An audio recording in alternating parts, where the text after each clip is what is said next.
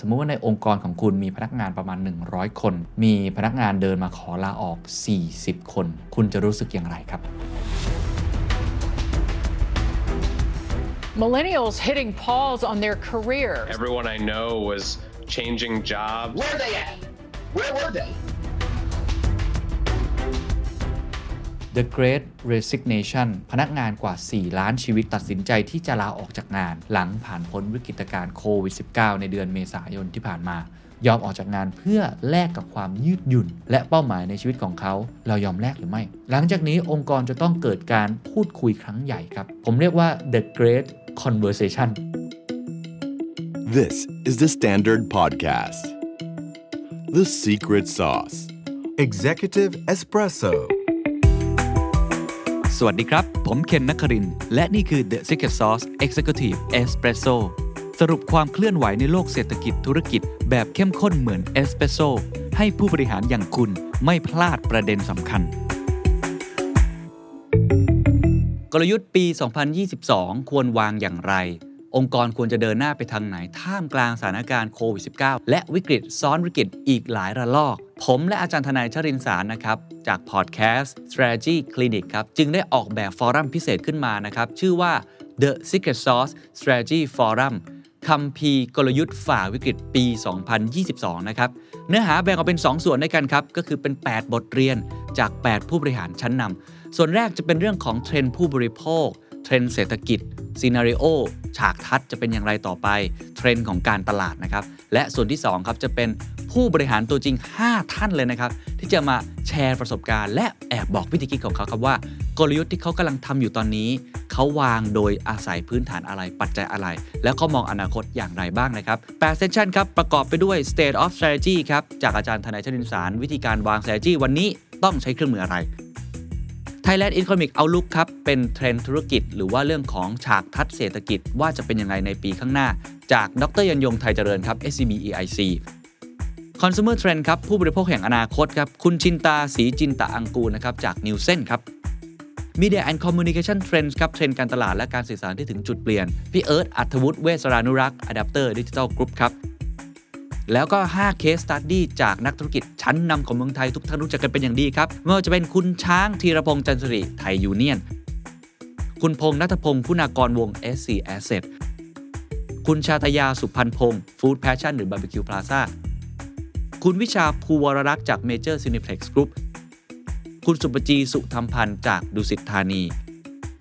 แล้วก็ session สุดท้ายครับ The Road Ahead บทสรุปและก้าวต่อไประหว่างผมกับอาจารย์ธนัยจะสรุปมาให้ทุกท่านได้ framework และประสบการณ์จริงไปใช้สดๆนะครับ forum นี้เหมาะกับคนวางกลยุทธ์ผู้นำองค์กร ผู้บริหารหรือผู้ที่สนใจนะครับงานจัดวันที่เสาร์ 11 กันยายนครับเวลา 9 นาฬิกาถึง 17 นาฬิการับชมผ่านทางเว็บไซต์ Zipevent ชมย้อนหลังได้ถึง 1 เดือนเต็ม บัตรราคา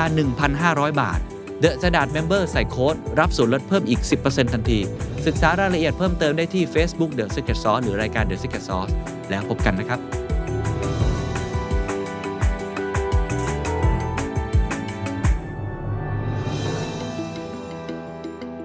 The Great Resignation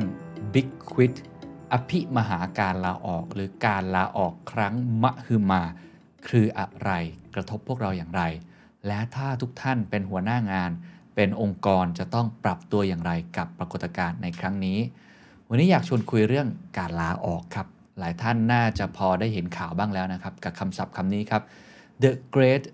Resignation หรือบางคนเรียกคำสั้นๆนะครับว่า Big Quit ผมแปลเป็นไทยง่าย ๆ ก็คือการลาออกครั้งมโหฬารครั้งมหึมา หรืออภิมหาการลาออก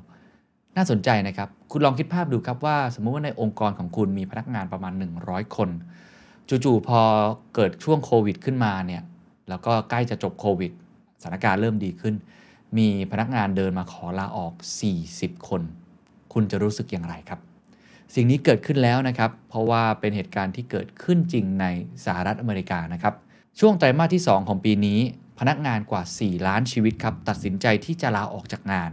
หลังที่พวกเขาเนี่ยผ่านพ้นวิกฤตการณ์โควิด -19 ในเดือนเมษายนที่ผ่านมา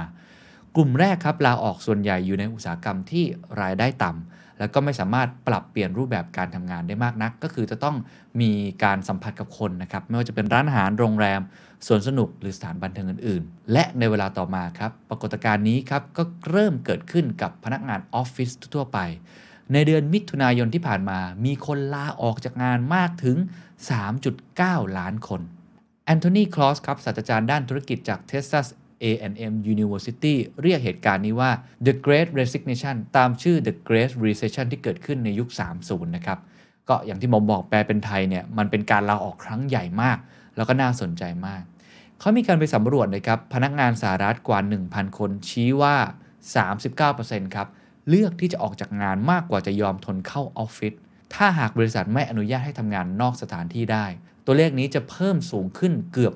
50%หรือประมาณ 49%ก็คือครึ่งหนึ่งนะครับ ถ้าเกิดเราโฟกัสเฉพาะกลุ่ม Millennials และ Gen Z ซึ่งเป็นตัวเลขที่ต้องบอกว่าถ้าเราเป็น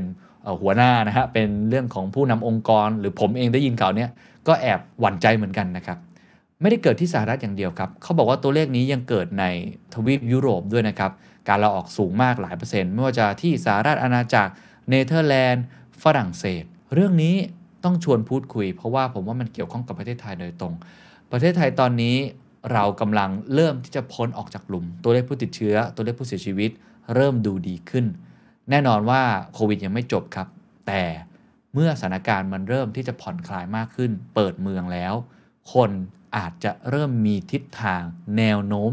เหมือนกับที่ต่างประเทศ ก็คืออาจจะอยากจะลาออกมากขึ้นก็ได้ สาเหตุคืออะไร เราในฐานะผู้จ้างงานจะต้องทำอย่างไร ลองไปฟังต่อนะครับ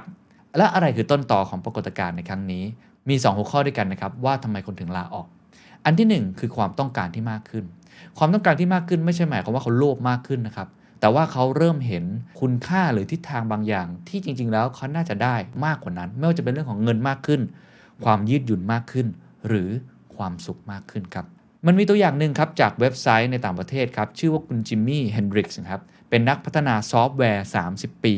จากเนเธอร์แลนด์ครับเขาตัดสินใจลาออกจากงานในเดือนธันวาคมที่ผ่านมา ก่อนที่บริษัทนั้นจะให้พนักงานกลับไปทำงานที่ออฟฟิศในเดือนกุมภาพันธ์เขาให้สัมภาษณ์อย่างนี้เขาบอกว่าช่วงโควิดเนี่ยทำให้ผมได้พบว่าจริง ๆ แล้ว ผมชอบที่จะทำงานที่บ้านมากแค่ไหน ปัจจุบันครับ การทำงานฟรีแลนซ์ไปด้วย พร้อมกับช่วยแฟนขยายธุรกิจเกี่ยวกับศิลปะไปด้วย เขาต้องเคยเสียเวลาเดินทางวันละ 2 ชั่วโมง แต่ในตอนนี้เขาและแฟนตัดสินใจขายรถ แล้วก็ใช้จักรยานแทน การเดินทางก็เลยไม่จำเป็นอีกต่อไปแล้ว มีใครที่เป็นแบบคุณจิมมี่เฮนดริกส์บ้างนะครับ ผมเชื่อว่ามีคนเป็นแบบนี้เยอะนะครับ คนใกล้ตัวหลายคนผมก็ลาออก เพราะว่าเขาได้ค้นพบความหมายบางอย่าง หรือได้ค้นพบบางสิ่งบางอย่างจากการ work from home หรือจากการที่เขาไม่จำเป็นต้องเข้าออฟฟิศเขาได้เวลากลับคืนมา เขาได้ความสุขกลับคืนมา และเขาได้อะไรอีกหลาย ๆ อย่าง ที่เขาไม่เคยคิดว่าจะได้จากการทำงาน แต่พอการทำงานมันเปลี่ยนรูปแบบมากขึ้นมัน work from home work from anywhere เขาก็เลยรู้สึกว่า เอ้ย ถ้าอย่างนั้นเนี่ย เราไม่ควรจะยอมกลับไปทำแบบเดิมแล้วหรือไม่ ทุกท่านใครมีความเห็นแบบนี้ลองคอมเมนต์กันได้นะครับ แต่ผมเชื่อว่ามีเยอะมากเหมือนกัน เขายังบอกครับว่าคนส่วนใหญ่นะครับ พบนะฮะว่าเขาชื่นชอบและคุ้นเคยกับการทำงานแบบ remote working มาก ๆ นั่นก็คือไม่อยากเข้าออฟฟิศอีกแล้วครับ ถ้าเกิดว่าบริษัทหรือองค์กรต่าง ๆ เนี่ยกลับมาใช้นโยบายเดิม ไม่ยืดหยุ่น ให้พนักงานกลับมาประจำการที่ออฟฟิศอีกครั้ง คนทำงานจำนวนมาก ก็เลยรู้สึกไม่ค่อยสบายใจ แล้วก็รู้สึกว่าไม่มีความสุขนะครับกับมาตรการแบบนี้เริ่มมีสัญญาณนะครับว่าคนที่เป็นเจ้าของบริษัท หรือผู้นำบริษัทต้องตัดสินใจอย่างไร มีผลสำรวจครับ เมื่อไปถามว่าการทำงานแบบไม่ต้องเข้าออฟฟิศนั้น ดีกว่าอย่างไร ผลสำรวจน่าสนใจมากครับทุกท่าน มีถึง 84%ครับ คือ no commute ก็คือไม่ต้องเดินทางไงครับ พอไม่ต้องเดินทาง มันก็ประหยัดค่าเดินทาง มันก็ประหยัดเวลา แล้วก็ไม่ต้องปวดหัวด้วย อันนี้กรุงเทพมหานครข้อนี้เต็มๆนะฮะ อันที่2ครับเขาบอกเรื่องของ cost saving ครับ เป็นการประหยัดค่าใช้จ่ายถึง 75% อันที่ 3 ครับเขาบอกเรื่อง covid exposure ก็คือเขากลัวการติดโควิด เพราะว่าการเดินทางไปเรื่องของรถยนต์สาธารณะ หรือว่าเรื่องอื่นๆ ตามที่ต้องเข้าออฟฟิศเนี่ยมันก็ยังมีความเสี่ยงที่จะติดโควิดอยู่ อีก 2 ข้อครับคือ being away from family or pets ก็คือจะทำให้เราเนี่ยไม่ได้อยู่ใกล้ครอบครัว หรือสัตว์เลี้ยง คือต้องบอกว่าช่วงโควิดเนี่ยมันทำให้หลายคนได้เห็นคุณค่าของการอยู่ที่บ้านมากยิ่งขึ้นนะครับพอจะต้องกลับไปที่ออฟฟิศแบบเดิมแบบ 5 วันเต็มเนี่ยเขาเริ่มที่จะ against เริ่มที่จะต่อต้าน แล้วก็ข้อสุดท้ายครับ ข้อนี้สำคัญนะครับ คือ child care responsibilities ผมอ่านหลายที่ข่าวในสหรัฐเนี่ยคนไม่ยอมกลับไปทำงาน นอกเหนือจากเขาได้เพย์เช็คแต่ละเดือนอยู่แล้วเนี่ยอีกอย่างหนึ่งก็คือเขารู้สึกว่าเขาจะต้องดูแลลูก ก่อนหน้านี้เขาไม่ต้องทำอะไรมาก เพราะเขาแค่ขับรถไปส่งลูกที่โรงเรียนก็จบ แต่ตอนนี้โรงเรียนบางแห่งเนี่ยยังไม่กลับมาเปิดประเทศไทยก็ยังเป็นประเด็นอยู่เรื่องนี้นะครับการเรียนออนไลน์ อันเนี้ยมันทำให้เขารู้สึกว่าเขาต้องเป็นห่วงน้องๆ หรือลูกๆหลานๆมากขึ้น ที่จะทำยังไงที่จะช่วยเขาเรียนออนไลน์ หรือว่าดูแลชีวิตด้านอื่นให้มากขึ้น อันนี้มันเป็นผลสำรวจที่น่าสนใจมากนะครับ นอกจากนี้ครับ3ใน 4 ของผู้ทำแบบสำรวจนี้นะครับบอกว่าเขาสามารถประหยัดค่าเดินทางได้มากกว่า 5,000 เหรียญหรือ 150,000 บาทต่อปี คุณลองคิดภาพในปัจจุบันนี้ครับในกรุงเทพมหานครขออนุญาตขึ้นเป็นกรุงเทพนะเพราะรถมันติดนะครับ คุณประหยัดค่าเดินทางไปเท่าไหร่ ผมเยอะมากนะครับ นอกจากเวลาที่เราไม่ต้องเสียไปแล้ว เรื่องของค่าใช้จ่ายต่างๆ ค่าน้ำมัน เราก็ไม่ต้องเสีย เพราะเราอยู่บ้าน อันนี้มันทำให้หลายคนเริ่มได้เวกอัพคอได้ฉุกคิดมากขึ้นนะครับ ทีนี้เมื่อโรคระบาดเริ่มหายไป เชื่อว่าคนเหล่านี้เริ่มที่จะมองเห็นแล้วว่า ค่าเดินทางต้องประหยัด เวลาอยากได้มากขึ้น ความยืดหยุ่นอยากได้มากขึ้นเขาอยากมีความสุขกับการทำงานมากขึ้น คุณซีดลนีลี่ศาสตราจารย์จาก Harvard Business School ครับ ผู้เขียนหนังสือ Remote Work Resolution Succeeding from Anywhere น่าสนใจมากเขาพูดประโยคนี้เขาบอกว่า we have changed works has changed the way we think about time and space has changed พวกเราเปลี่ยนไปแล้ว งานก็เปลี่ยนไป มุมมองของเราต่อเรื่องของเวลา และพื้นที่โดยเฉพาะในการทำงานหรือพื้นที่ในการอยู่บ้านเปลี่ยนไปครับ ผมทิ้งไว้ในประเด็นนี้ก่อนในข้อแรก คือทุกอย่างมันเริ่มเปลี่ยนแล้วอันที่2ครับเขาต้องการความหมายครับ เมื่อกี้เขาต้องการเพิ่มขึ้นใช่ไหมครับ ต้องการเรื่องของเวลาเงินทอง หรือว่าต้องการเรื่องของ space อันนี้เขาต้องการ value ครับความหมายข้อหมายในงาน ความหมายของเวลาและความหมายของชีวิตครับ คุณอลิซาเคซี่ครับนักวิจัยจากรัฐบาลกลางสหรัฐครับ เป็นตัวอย่างหนึ่งเขาบอกว่า เขาเนี่ยตั้งใจมานานว่าจะหาโอกาสย้ายออกจากวอชิงตันดีซีเพื่อมาอยู่กับครอบครัวที่อิลลินอยส์แต่ติดตรงที่เธอต้องทำงานที่นั่น และชอบการใช้ชีวิตในเมือง เพื่อที่จะได้อาว่าตามตรงเที่ยวกินอาหาร หรือว่าเสพศิลปะดูคอนเสิร์ตกับเพื่อนที่เธอชอบนะแต่เมื่อช่วงโควิด -19 ที่ผ่านมาครับทำให้อลิซาและสามีได้มีโอกาสเช่าบ้านในอิลลินอยส์อยู่กับครอบครัวตลอดช่วงของการระบาดทำให้เธอได้เข้าใจว่าจริง ๆ แล้วเธอต้องการอะไร เข้าใจแล้วว่าสิ่งที่เธอต้องการมากที่สุด อันดับที่ 1 คือครอบครัว และเธอต้องการจะย้ายมาอยู่ที่อิลลินอยส์กับครอบครัว แม้ว่าจะออกจากงานก็ตามที เธอบอกว่าโรคระบาดให้เวลากับเราทำให้เรามีเวลามากขึ้นในการคิดว่าจริง ๆ แล้ว เราต้องการอะไรกันแน่ what you really want มีใครเป็นแบบคุณอลิซาบ้างไหมครับ เยอะนะฮะคือเพื่อนรอบตัวของผมเนี่ยกลับบ้านบ้าง รือบางคนเนี่ยได้ใช้เวลาอยู่กับลูก บางคนไปต่างจังหวัดเลย อย่างที่ผมเคยจัดไปตอนหนึ่งก็คือ workation ไปต่างจังหวัดเป็นเดือนเลยนะครับ ไม่กลับมาเลย บางคนก็กลับภูมิลำเนา พนักงานของผมในออฟฟิศหลายคนกลับภูมิลำเนามาตลอด 2-3 เดือน โดยที่งานยังเดินอยู่ปกติ เขาได้ใช้ชีวิตที่บ้านกับคุณพ่อคุณแม่ของเขา เขาได้ดูแลลูกหลานของเขา และเขายังได้อยู่กับธรรมชาติที่เขาอาจจะโหยหามาอย่างยาวนานก็ได้ เห็นได้ชัดนะครับว่าการทำงานที่บ้านในช่วงเวลาใดเวลาหนึ่งเนี่ยมันส่งผลต่อความคิดต่อพฤติกรรมต่อ mindset ในการทำงานระยะยาวมากๆ คนจำนวนมากครับได้เวลากลับคืนมาในการทำงานอดิเรกใช้ชีวิตกับครอบครัว มีเวลาได้ทำกิจกรรมอื่นๆ นอกเหนือจากงานมากขึ้น จนหลายกลุ่มนะครับให้สัมภาษณ์ว่าสิ่งที่พวกเขาค้นพบว่าการทำงานนั้นไม่ใช่แค่เพื่อหาเงินเท่านั้น ผลสำรวจจาก Adobe ครับชี้ว่าพนักงานมากกว่าครึ่งหรือ 53% ต้องการเวลาบางส่วน ไล่ตามความฝัน passion ไปพร้อมๆ กับการทำงาน โดยเฉพาะในกลุ่ม Generation Z ครับกลุ่มนี้เป็นกลุ่มที่อยากลาออกมากที่สุด และเป็นกลุ่มที่ต้องการที่จะเปลี่ยนงานมากที่สุดนะครับจากทุกๆเซอร์เวยเลยในช่วงเวลานี้ ความหมายของงานมันเลยย้อนกลับมาครับในช่วงเวลานี้มากยิ่งขึ้น ผมเชื่อว่าจริง ๆ แล้วในประเทศไทยเนี่ยปรากฏการณ์เราอาจจะต่างจากต่างประเทศ ต่างประเทศเนี่ยเขาโดนการล็อกดาวน์มาเป็นปีนะฮะของเราเนี่ยมันเหมือนมีฮันนีมูนพีเรียด เราล็อกดาวน์แค่ประมาณเดือนหนึ่งในปีที่แล้วใช่ไหมครับเดือนกว่าๆแล้วประมาณ 5-6 เดือนเนี่ยคือแทบจะเหมือนชีวิตปกติมากขึ้น ทุกคนก็เลยกลับมาใช้ชีวิตการทำงานแบบปกติ เราเลยไม่ได้อยู่ในชีวิตแบบที่มันเป็นการอยู่ในรังนก หรือว่าล็อกดาวน์แบบจริง ๆ เหมือนที่ทางต่างประเทศ แต่ว่าในปีนี้เราคล้ายๆกลับมาเป็นแบบนั้นครับตอนนี้ผมว่าเกิน 3-4 เดือนละที่เราใช้ชีวิตแบบนี้ แล้วการใช้ชีวิตแบบนี้มันมีข้อดีหลายอย่าง ความหมายของเรื่องครอบครัวเราเริ่มเห็นความหมายของชีวิต รวมทั้งความหมายของงาน เราเริ่มคุ้นคิดก็ว่า เออเราอยากทำงานนี้จริง ๆ หรือเปล่า หรือจริง ๆ แล้วเราอยากออกไล่ล่าตามหาความฝันของตัวเอง ผลการสำรวจอีกอันหนึ่งนะครับ บอกว่า 51%ของคนที่ทำงานทางไกล กังวลว่าเจ้านายจะไม่เชื่อว่าเขาทำงานได้อย่างมีประสิทธิภาพ ส่งผลให้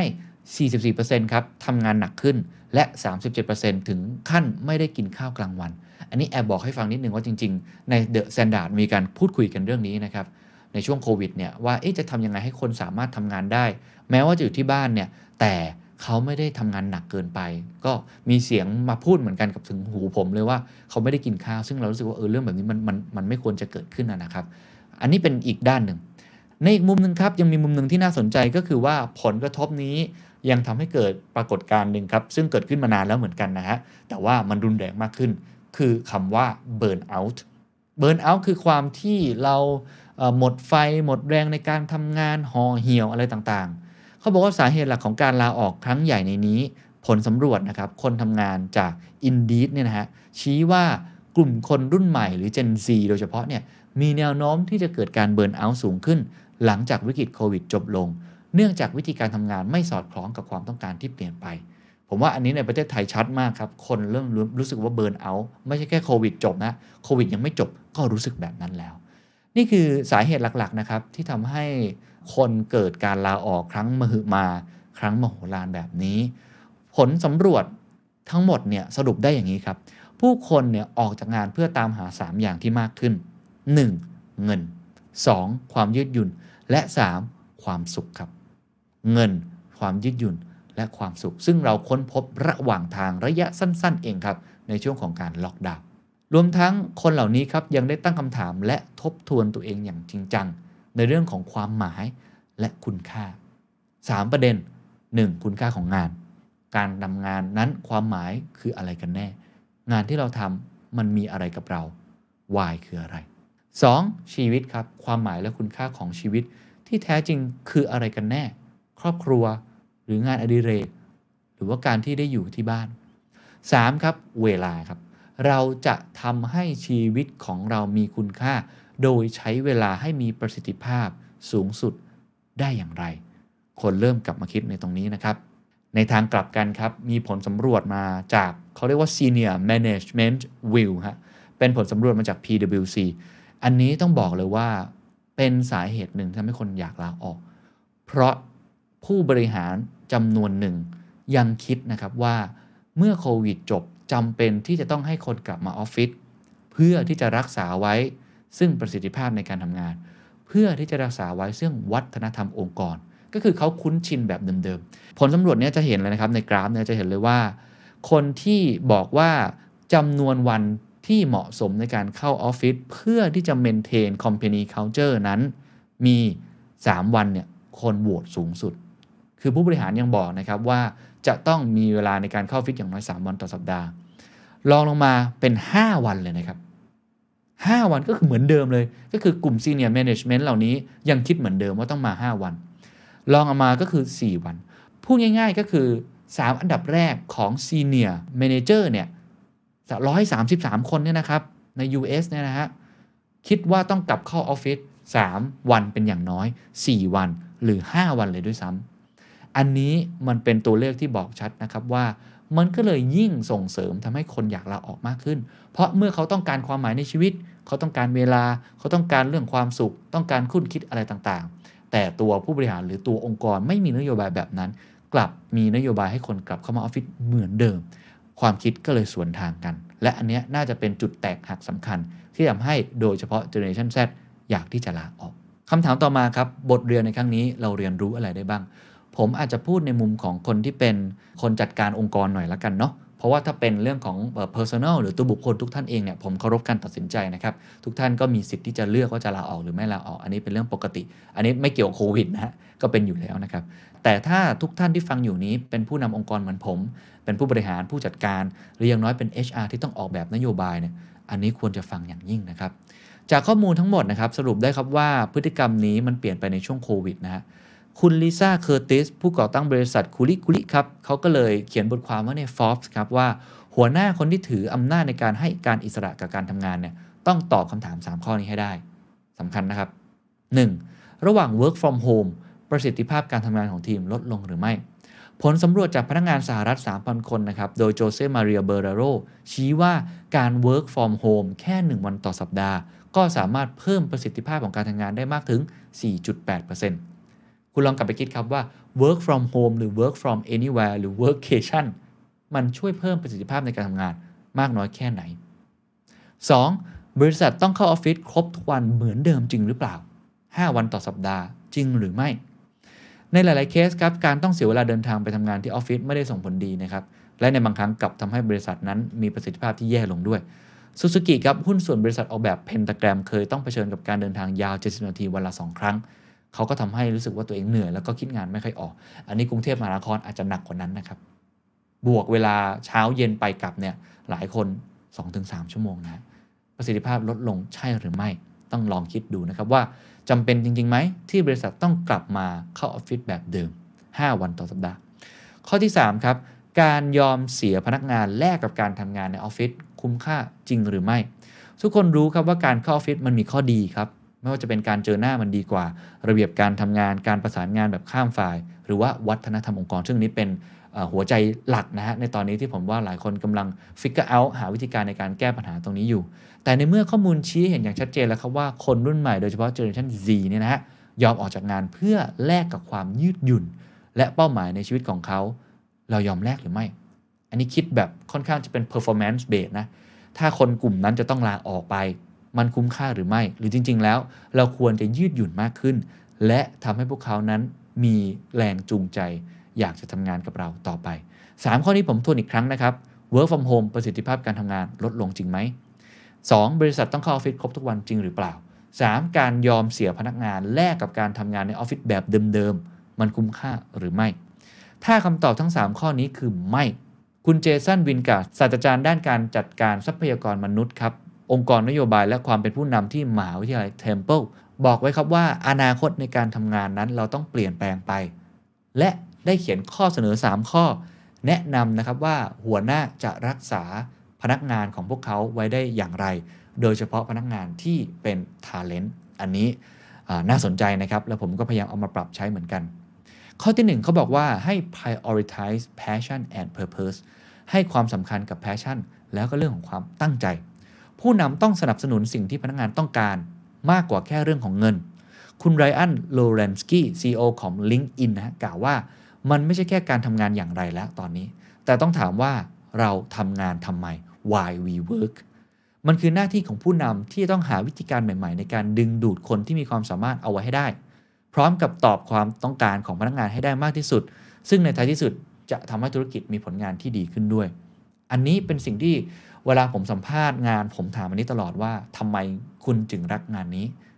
ทำไมคุณถึงรักงานนี้ทำไมคุณถึงอยากมาทำงานที่นี่ แต่ตอนนี้มันจะสำคัญมากขึ้นเรื่อยๆ purpose ของการทำงานหน้าที่ของผู้นำคือช่วยเขาหานะครับ ช่วยในการที่ทำให้เขาค้นหา passion ยิ่งถ้าเกิดเขาค้นหาแพชชั่นเจอ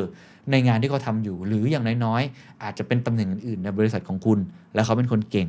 อันเนี้ยผมว่าก็ทำให้บริษัทนั้นเติบโตได้ ต้องรักษาเอาไว้ อันนี้คือข้อที่ 1 ข้อที่ 2 ครับ banish busy work ครับ ลดการทำงานที่มากออกไป ก็คืออะไรที่มันเป็น fat อะไรที่มันซ้ำๆอะไรที่ทำให้คน suffer เนี่ยลดได้ไหม ผู้นำเนี่ยสามารถใช้เทคโนโลยีต่างๆนะครับในการลดภาระของพนักงานในส่วนที่ไม่จำเป็น เช่นงานเอกสาร งานลงทะเบียนต่างๆ เพื่อให้ทีมของคุณน่ะได้แสดงศักยภาพ คือผมคิดว่ามนุษย์เนี่ย มีหน้าที่ในการสร้างความคิดสร้างสรรค์นะครับในยุคหลังจากนี้นะก่อนหน้านี้เราอาจจะทำงาน routine ได้แต่ว่ามันมีหุ่นยนต์แล้วไงครับมันมีเรื่องของความสะดวกสบาย AI อัลกอริทึมหรือว่าอื่นๆเข้ามาเนี่ยเขาบอกว่าให้มนุษย์เนี่ยได้มีส่วนร่วมมี ownership ในการสร้างผลงานจริง ๆ เขาก็จะทำให้การ burnout เนี่ยมันลดลงไปให้ได้ หรือว่าทำให้พวกเขาเนี่ยมีเวลาในการ balance ชีวิตก็คือเขาใช้ในแง่ของงานที่ไม่เป็น routine มาก ได้คิดได้ออกแบบ คิดงานที่นอกสถานที่ได้ไหมอะไรต่างๆ แบบนี้น่าจะทำให้พวกเขาเนี่ยรู้สึกดีมากขึ้นไอ้การทำงานที่ไม่ค่อยจำเป็นน่ะเอาออกไปได้ไหม คุณ Todd Gerber นะฮะจาก Adobe เนี่ยกล่าวครับว่าแรงขับเคลื่อนของคนทุกคนในการมุ่งหน้าไปข้างหน้ามันก็คือ passion คือความหวังที่จะได้วิ่งตามเส้นทางที่ตนเองใฝ่ฝัน เขาไม่อยากที่จะจมจอมอยู่กับงานเอกสาร และคนรุ่นใหม่โดยเฉพาะครับเติบโตมาพร้อมกับเทคโนโลยี สามารถใช้มันได้อย่างง่ายดาย เพราะฉะนั้นเขารู้กับว่างานแบบนี้ พี่ใช้โปรแกรมเหอะ พี่ใช้เทคโนโลยีเถอะ พี่ไม่ต้องทำอันนั้นได้ไหม เราจ้างเอาซอร์สได้ไหม อันนี้จะเป็นสิ่งที่คุณจะต้องทำบริษัทตัวคุณเองให้ลีน ไม่ใช่เพื่อเอาใจพวกคนรุ่นใหม่อย่างเดียว แต่นี่จะเป็นประโยชน์ย้อนกลับมากับ efficiency หรือประสิทธิภาพประสิทธิผลในการทำงานของทุกท่านด้วยนะครับ ข้อที่ 3 ครับ screw the 9 to 5อันนี้ผมพูดหลายครั้งอยู่แล้วว่า ระบบการทำงานแบบตอกบัตร9 to 5เนี่ย มันน่าจะหมดเวลาแล้วอะคือมันใช้มานานมากแล้ว มันไม่ได้ผิดนะครับ แต่มันใช้มานานมาก มันเป็นสูตรสำเร็จที่ถูกใช้มาอย่างยาวนาน สูตรนี้มันอาจจะต้องถึงเวลาปรับเปลี่ยนไปตามโลกที่เปลี่ยนแปลง เพราะพนักงานมากกว่า 61%ต้องการจัดการตารางการทำงานด้วยตัวเอง อันนี้ผมเห็นด้วยสุดๆ ใครมาบังคับให้ผมทำงานตามนี่นี่เนี่ย ความคิดสร้างสรรค์ผมไม่ออก แล้วผมจะไม่อยากทำด้วย แล้วผมเชื่อว่าตอนนี้มีใครหลายคนเป็นแบบนั้น คือเขาอยากออกแบบชีวิตตัวเองได้ ยืดหยุ่นมากขึ้น เราต้องให้เรื่องของพวกนี้มากขึ้น แต่ที่แน่ๆไม่ได้บอกว่าไม่มีวินัยนะครับดิสซิ p ลินต้องมี ตัวผมก็ยังต้องรักษาวินัยในการทำงาน ส่งงานอะไรตรงเวลาตามปกติ เพียงแต่มันไม่จำเป็นต้องไหนถูกไฟมีเพียงแค่ 62%ของคน Gen Z เท่านั้นครับ ที่บอกว่าช่วงเวลาที่เขาสามารถทำงานได้ดีที่สุดคือ 9 โมงเช้าถึง 6 โมงเย็น นั่นหมายความว่าถึงเวลาแล้วครับ ที่ผู้นำจะต้องทิ้งแนวคิดการทำงานแบบนี้ ที่บอกว่าเริ่มงาน 9 โมงเช้า เลิกงาน 5 โมงเย็น เพราะนอกจากจะไม่ตอบโจทย์ทำงานของคนรุ่นใหม่ หรือว่าคนที่อาจจะเป็นรุ่นเก่า แต่ว่ามีหัวคิดทันสมัยแล้ว มันยังทำให้ประสิทธิภาพในการทำงานลดลงไปอีกด้วย บริษัทควรที่จะทดลองหรือว่าพยายามหาแนวทางใหม่ๆ นโยบายใหม่ๆ ในการเข้าออฟฟิศนะครับในการทำงาน ยกตัวอย่างเช่นของผมเองเนี่ยก็พยายามที่จะเอามาใช้แบบนี้มากขึ้นสามสองสองที่ผมเคยพูดไปหลายครั้งเข้าออฟฟิศสามวันไหมเข้าออฟฟิศสามวัน อยู่บ้าน 2 วันอะไรเงี้ย จริงๆ เดอะสแตนดาร์ดในช่วงหนึ่งเราใช้ 1 4 2 เลยด้วยซ้ำนะครับก็คือเข้าออฟฟิศวันเดียวเข้ามาประชุม คือเข้ามาออฟฟิศมาเนี่ยไม่ใช่แค่เพื่อประชุมเรื่องงานนะแต่ประชุมเพื่อปัญหาชีวิตในการทำงาน เพราะว่าเจอหน้ากันมันจะเอมพัตตีมากกว่า หรือมาคุยคุยข้ามแผนกอะไรแบบนี้นะฮะส่วนอีก 4 วันทุนก็อยู่บ้านทำงานไป อันนี้เป็นสิ่งที่โชคดีที่บริษัทผมทำได้ล่าสุดเพิ่งทาวฮอไปนะครับก็มีหลายท่านในในพนักงานของผมก็ถามมาว่า work from home จะทำอยู่หรือเปล่า จะแบบไหนจะเป็นยังไง อันนี้อาจจะกลับกันนิดนึง พนักงานของผมเนี่ยอยากเข้าออฟฟิศเพราะว่าเขาอยากไปเจอเพื่อน เขาอยากมาใช้ facility ของออฟฟิศก็พูดตามตรงที่ออฟฟิศผมมันค่อนข้างชิลสบายหน่อยนะเขาก็อยากจะมา enjoy กับเพื่อน ซึ่งเราก็ไม่ว่ากันไม่ติดขัดอะไรอยู่แล้ว ถ้าเกิดป้องกันเรื่องโควิดได้ดี มันก็แล้วแต่ยืดหยุ่นกันไป เพียงแต่สิ่งที่ผมอยากจะบอกก็คือว่าเราก็ยังใช้ work from home anywhere workcation ผมก็ประกาศไปเลยว่าใครอยากทำอะไรก็แล้วแต่ทุกคนมีวินัยในการทำงานอยู่แล้ว ผมไม่ติดเรื่องนี้ เพียงแต่ว่าทำยังไงก็ได้ให้งานนั้นมันยังมีประสิทธิภาพอยู่ ก็ยืดหยุ่นกันไปครับแบบนี้ โดยสรุป 3 ข้อครับที่คุณควรจะเริ่มที่จะทำถ้าคุณอยากจะรักษาคนเอาไว้ และคุณเห็นด้วยนะครับว่าการทำงานมันต้องเปลี่ยนแปลงไป อันที่ 1 คือ prioritize passion and purpose ให้ความสำคัญกับ passion และความตั้งใจ 2. ลดการทำงานที่มากเกินไปคือ banish busy work 3. screw the 9 to 5ไอการทำงาน9โมงเช้าเลิก5โมงเย็นควรจะเลิกได้แล้วนะครับ ท้ายที่สุดครับ ผมคิดว่าสิ่งที่สำคัญที่สุดไม่ได้บอกว่าต้องเข้าข้างคนรุ่นใหม่คน Gen Z ว่าฉันจะทำแบบนั้นลาออกทำอะไรก็ได้ไม่ใช่ แล้วก็ไม่ได้บอกว่าจะต้องเข้าข้างคนรุ่นใหญ่ว่า เฮ้ย ก็อยากทำงานแบบเดิมอะแบบเดิมมันมีประสิทธิภาพมากกว่า คุณเข้าออฟฟิศมาสิเขาเจออะไรมันยังต้องใช้อยู่นะ เจอหน้ากันก็ดีกว่านะ หรืองานบางประเภทมันยังต้องเข้าออฟฟิศอยู่ ผมไม่ได้บอกเข้าข้างใครแต่สิ่งที่ผมอยากจะพูดและเป็นประเด็นสำคัญที่สุดครับ คือตอนนี้โลกมันเปลี่ยนไปแล้วครับ ปรากฏการณ์ที่เกิดขึ้นคือ the great resignation การลาออกครั้งมหึมาครั้งนี้ มันเป็นภาพสะท้อนให้เห็นนะครับ ว่าการทำงานเปลี่ยนไปแล้วจริง ๆ มันจะไม่เหมือนเดิมอีกต่อไป ต้องปรับตัวตามสิ่งที่เกิดขึ้น แน่นอนแต่ละคนมีเงื่อนไขที่ไม่เหมือนกัน บางองค์กรต้องเข้าออฟฟิศก็ต้องเข้าออฟฟิศบางองค์กรจะต้องเข้ามาเจอลูกค้า ร้านอาหารจะไม่เข้าร้านอาหารมันก็ไม่ได้ถูกไหมครับ เรื่องของ Security ต่างๆ ในสำนักงานธนาคารใหญ่เนี่ยผมเห็นเขายังต้องเข้าออฟฟิศอยู่ IT บางประเภทก็ต้องเข้าออฟฟิศอยู่ มันมีหลายงานมากเลยที่จำเป็นต้องเข้าออฟฟิศนักข่าวผมก็ต้องออนโลเคชันตัวผมเองก็พยายามเข้าออฟฟิศบ้าง เพราะว่ามันจำเป็นเรื่อง face to face มันยังมีความสำคัญอยู่ โดยเฉพาะเรื่องความสัมพันธ์ mental health พราะ work from home มันก็มีสิ่งที่ต้องแลกมาเหมือนกันเนี่ยอันนี้คือสิ่งที่คุณจะต้องไปปรับตัวเองครับ เพราะว่าอันนี้ไม่มีใครที่มีสูตรสำเร็จ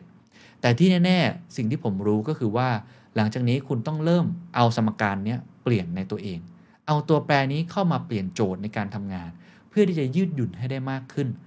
เงื่อนไขคุณมีอะไรคุณวางเอาไว้ด้วย แต่ในขณะเดียวกันจะทำยังไงให้มันสามารถยืดหยุ่น และดึงดูดคนทำงานรุ่นใหม่ๆ เพราะนี่คือหัวใจ